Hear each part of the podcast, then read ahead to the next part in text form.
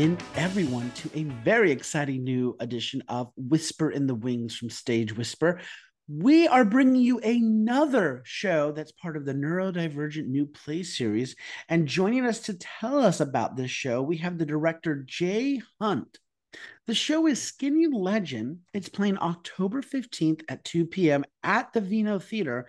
And you can get your tickets and more information by visiting sourgrapesproductions.com. We're really excited about bringing you yet another show from this great series. And we're so excited to have our guests tell us about this new show. So let's welcome them on. Jay, welcome to Whisper in the Wings from Stage Whisper. Thank you. Wow, I'm so excited to be here. I'm so excited to have you here. Just our little conversation we were having before we started was fantastic. I, yeah, I can already tell this is going to be a great conversation. And you've got this great show that's part of this wonderful series called Skinny Legend. You're directing this. So, can we start off by having you tell us a little bit about this show? Yeah. So, Skinny Legend is about a gorgeous fat influencer named Katie who is dating for a long time a essentially a himbo and they go home to visit his family and they run into his friends from high school who are all fat phobic essentially and it's sort of about trying to be fat in a world that be fat and love yourself in a world that doesn't want that to be the case I love it. oh my gosh. I, I truly do. I love it because as a larger person, I mean, I love shows that encourage you to, you know, love your body, love yourself, and really embrace all shapes and sizes. So I, I I'm hooked. So how did you, how did you come upon the show? Well, so Anthony that's a great question. And I honestly don't remember because it was so long ago. But I, Anthony posted that he wanted neurodivergent directors to be like resident directors for this series. And so I emailed him and we had like a Zoom chat and we got along amazingly. So he offered me the resident director, one of the resident director positions. And then he opened up submissions for plays by neurodivergent playwrights. And we got like like a hundred, I think, or like more than a hundred. There were so many. And so I read a lot of them. And then I came across Skinny Legend as one of the submissions. And I was like, oh, this is like the next great American play. Like this is this is what I want to be working on. And then I so I told Anthony and he reached out to Liv, the playwright, and it turned out that liv and i were like destined to be best friends. We were like we had our first zoom meeting and we were like oh like we love each other. So it's it's been really great. That is how i came across this play. And liv and i have been working on it for a couple months now. And it's the second public reading on october 15th the first liv lives liv lives in philadelphia and there was a reading in Philadelphia directed by not me and she like got totally inspired to change a bunch of stuff. So we've been sort of looking at those changes and now there'll be the second reading in New York obviously at the Vino Theater. Uh, that's fa- all fantastic. I'm so glad that that this show has got legs. This I mean it's exciting that this is the New York premiere but I know it's not going to end here. There's going to be more. Let's hope so we are coming up to October 15th and the premiere, the New York premiere of the show. And I want to know what has it been like developing this particular iteration of it? Yeah, so we haven't started rehearsals yet. We're really only going to rehearse the couple days before the actual reading because the goal of this reading is really to develop the text and hear the text out loud by people who haven't been with it for a long time. And so we are only going to rehearse for a couple days, but up until this point, there's been a lot of meetings between Liv and me where she'll send me a new draft and then we'll meet and we'll talk about it. And we had an amazing meeting with Destry, who is playing Katie, where she like read the script and was like, I have all these thoughts. And they were like amazing brilliant thoughts and we were like okay so we've like somehow assembled an amazing cast and team and so you know it's about like there are some characters who need a little bit more to do. There are some elements that need to be just like kind of reworked, but really the frame and the structure has always sort of been the same and has always been the story of Katie. And really, what's interesting about it is that it's not so much about learning to love yourself because she loves herself from the beginning. It's it's about being able to continue loving yourself when people are telling you not to. That is so beautiful. I love that. And that leads to my next question, which is Is there a message or a thought you're hoping that audiences will walk away from the show with? That's a great question. I I think it's twofold. So because it's the neurodivergent new plays series, we have assembled a team of a neurodiverse team. Some people are neurodivergent, some people are neurotypical. And I want the audience to know that neurodivergent people and disabled people and you know anyone who's in a marginalized community we want to be making work that isn't just about our community we want to be making work about like all kinds of situations and people and I think it's great when neurodivergent and disabled artists make work about neurodivergent and disabled communities. I love that. I want to see more of that. I think it's amazing. But for me, it's also interesting to be to think how does my neurodivergence, Liv's neurodivergence, the cast's neurodiversity impact the way that theater is made and the way that we rehearse, the way that everything comes together and how can we sort of disrupt the ideas that are traditionally placed on rehearsal rooms. So i guess that's what i want like the team and the cast to leave with is is the thought of how can we create better rehearsal rooms for people who have been traditionally excluded from rehearsal rooms. And then also i want people to leave with just like the basic i'm really hoping that some people's views of fat people get challenged and that they come in thinking like oh it's about learning to love yourself. And then they leave thinking oh uh, she loves herself and that's not a problem. And it's not like an inspirational story. It's just a story of like these kind of bitches who are being mean to a fat girl and the fat woman wins in the end which when i first met with liv she was like why did you choose this play? Why did you like this play so much? And i was like because it tells a story about fat people that i've never seen on stage i've never seen like a fat person who's happy from the beginning and like doesn't need the man because uh, at the beginning of the play she meets Theo, her boyfriend, and she's already an established, like, happy, great person influencer. And then she meets him and they come together and they make each other better, but he doesn't make her happier. I mean, yes, he makes her happier, but he doesn't make her love herself more.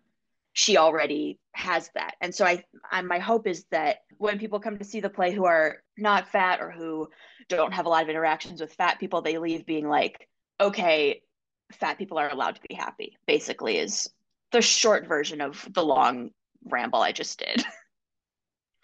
That is a fabulous message, though. A fabulous, like, scream that from the mountaintops. Absolutely.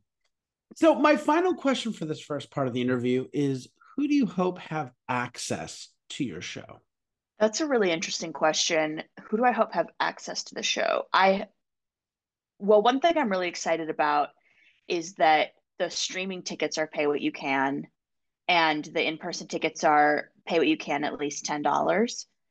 And so I know that a lot of my good friends who are starving artists are going to be able to attend because the tickets aren't like $40 or like 45 and I know that people think that like $40 is a cheap ticket, but it's not really for a person who actually needs a cheap ticket. So I'm excited about that. And then I also I hope that this play reaches a neurodiverse audience because of the nature of the series and I hope that that audience sees what we've created and sort of is able to see the ways we've created it that are more accessible, which is, I'm realizing, like probably impossible, but I hope it happens anyway.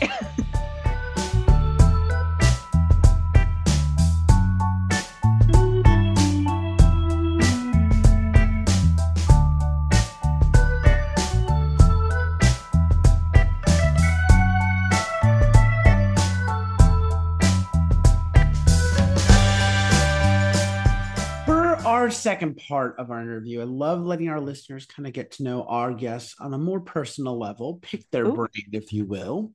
And I want to start by asking you what or who inspires you? What playwrights, composers, or shows have inspired you in the past, or are just some of your favorites? That is such a great question. And I feel like I could answer that in like a thousand different ways. but I'll say the play that has really been like rattling around in my brain is the comeuppance at signature by Brandon jacobs-jenkins it was so i mean first of all it was like three hours long with no intermission which to me is like a dream come true because i hate intermissions. But it it just it asked questions about like mortality and what it means to be a person and there was magic in it which i was like amazing. I love this. But Brandon's work really I am calling him Brandon. i've never met him. I don't know him. But his work really is sort of like i think he's one of the best working playwrights we have because he just all of his plays are about like what it means to be a person which is really what my art is interested in is like and even though he writes plays not exclusively but about sort of like a black experience. I feel like i create plays about like a disabled neurodivergent experience. And obviously those things are not the same but they both come from a place of like a, um, a historically marginalized group trying to reclaim making art. I don't know if that makes any sense. You're nodding so it might. It makes total sense. I love Thank that you. though I love that list. And I love that show. And it leads me to my next question, which is Have you seen any great theater lately that you might be able to recommend to our listeners? I actually just last night I saw Jaja's African hair braiding at MTC on Broadway, and it wrecked me in a way of you're laughing the whole time, like laughing hysterically, like I was falling out of my seat laughing. And then at the end, you're like sobbing. And I love Jocelyn Bioh. I think she's amazing. Schoolgirls is like one of my favorite plays. And she just the she she does a similar thing actually to what we were just talking about about the comeuppance, where it's just a lot of it is just like fly on the wall gossip, like they're just chatting, and but you're like laughing hysterically and you feel like you're part of the conversation. And then at the end, when it takes like the serious turn, which I probably shouldn't even be saying because it's like kind of a twist that it takes a serious turn, but oh well. You have, you know, the characters so well that the serious turn it takes is like heart wrenching. And I just saw it last night, but I know that I'm going to be thinking about it for a long time like it's one of the it's fresh in my brain but it also feels like it's been there forever. I love that. I'm so excited to see this show. I get to see it next week if i remember right. And i yeah i just i love shows like that. Oh my gosh. I want to ask you know what is your favorite part about working in the theater? I would say creating community. I think as a director because really my my, you know, everyone in the theater has like multiple disciplines, and my two are directing and dramaturgy. And as a director, I feel like my work is about making sure that everyone in the room feels comfortable and safe and feels like they have friends in the room. And obviously, I'm also like directing the show, but I feel like a play cannot succeed if there's not a safe environment. And I do feel responsible for creating that safe environment. And then as a dramaturg, I I'm also a literary manager. And so like introducing playwrights to each other who I think would be best friends and then it turns out they are best friends is like such a such a fun and important part of working in theater is like introducing people to each other and and being in a rehearsal room and saying this is how we're going to work. And if anyone feels unsafe we need to stop and resolve that immediately. Because again like i was saying earlier that's that's just not something that has that people have thought about historically in rehearsal rooms and in performance spaces. No one's been it's all just been like older white men being like oh we're going to work until i'm done. And you have to sort of think about we're going to work until the first person in the room is done because we don't want to push anyone beyond their limits. And that's that's my favorite thing about working in theater is not pushing people beyond their limits. That is a fantastic answer. And i want to like put it on t-shirts. I want to get the word out about that because that's exactly right how can we expect to get these great great performances that force performers designers what have you to go to those places if we're exhausting them or we're burning them out. So totally.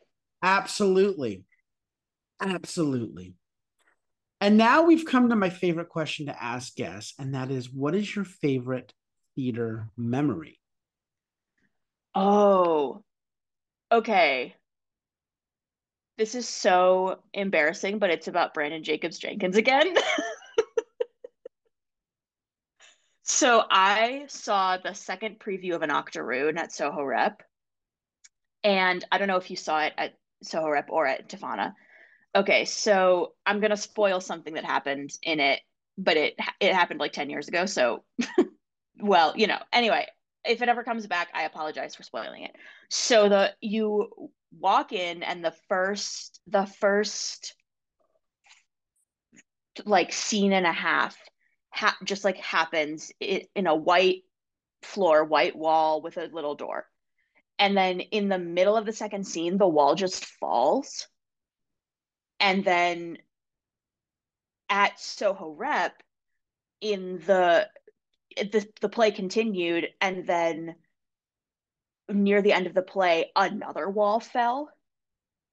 And at Theater for New Audience, the way they did it was the wall fell and then they like brought it back up and then it fell again, which I thought was a little bit of a cop out, especially because they have that huge space. But at Soho Rep, the memory of like the first wall falling and I was sitting in the front row. So I was like, oh, I'm about to die. And then I didn't. and then the wall fell again. And I was like, oh my God, now I'm really about to die. And then I didn't and just like be and also I was like a sophomore in college. I was so young and I was only just then starting to like see things that weren't Broadway. And so seeing it and feeling like oh, there's like exciting stuff happening downtown was really like a game changing moment for me. That is a wonderful memory. I truly adore that. So thank you so much for sharing that. No, thank you. Are there any other projects or productions that you have coming on the pipeline that we might be able to plug for you?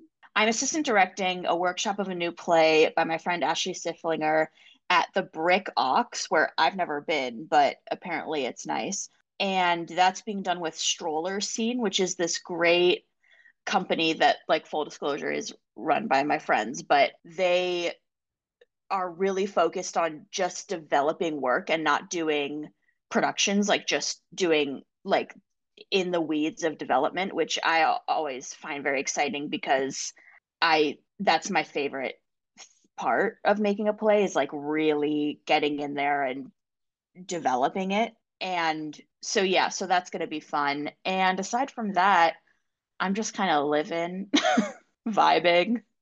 Oh, that's in November on November 11th. Fantastic. Well, that now leads me to my final question, which is if our listeners want more information about Skinny Legend or about you, perhaps they'd like to reach out to you, how can they do so? So, if you want to get tickets to Skinny Legend, you can go to sourgrapesproductions.com slash neurodivergent new play series, but there are hyphens between the words of neurodivergent new play series or you can just go to sourgrapesproductions.com and like click around and you'll find it.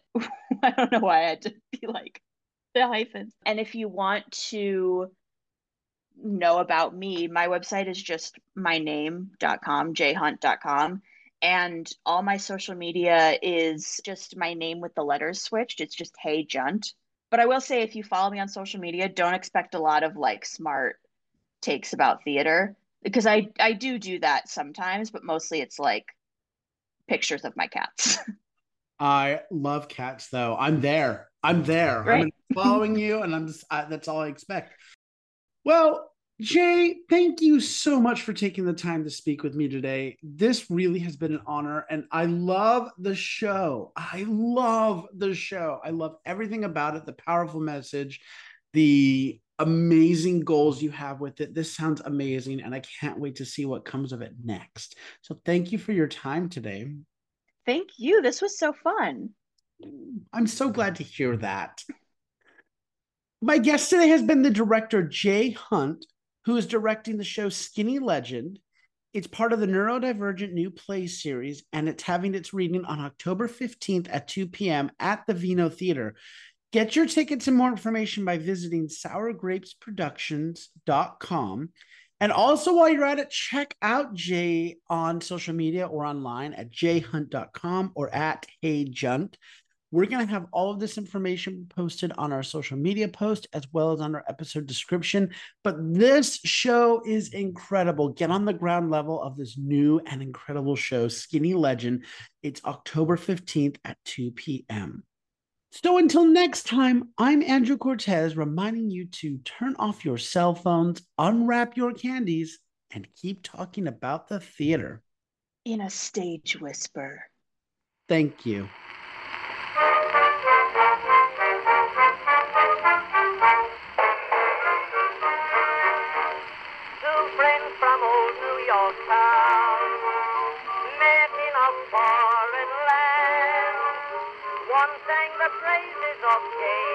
If you like what you hear, please leave a five star review, like, and subscribe. You can also find us on Facebook and Instagram at Stage Whisper Pod. And feel free to reach out to us with your comments and personal stories at stagewhisperpod at gmail.com. Our theme song is Maniac by Jazzar. Other music on this episode provided by Jazzar and Billy Murray. You can also become a patron of our show by logging on to patreon.com slash stagewhisperpod. There you will find all the information about our backstage pass as well as our tip jar. Thank you so much for your generosity. We could not do this show without you.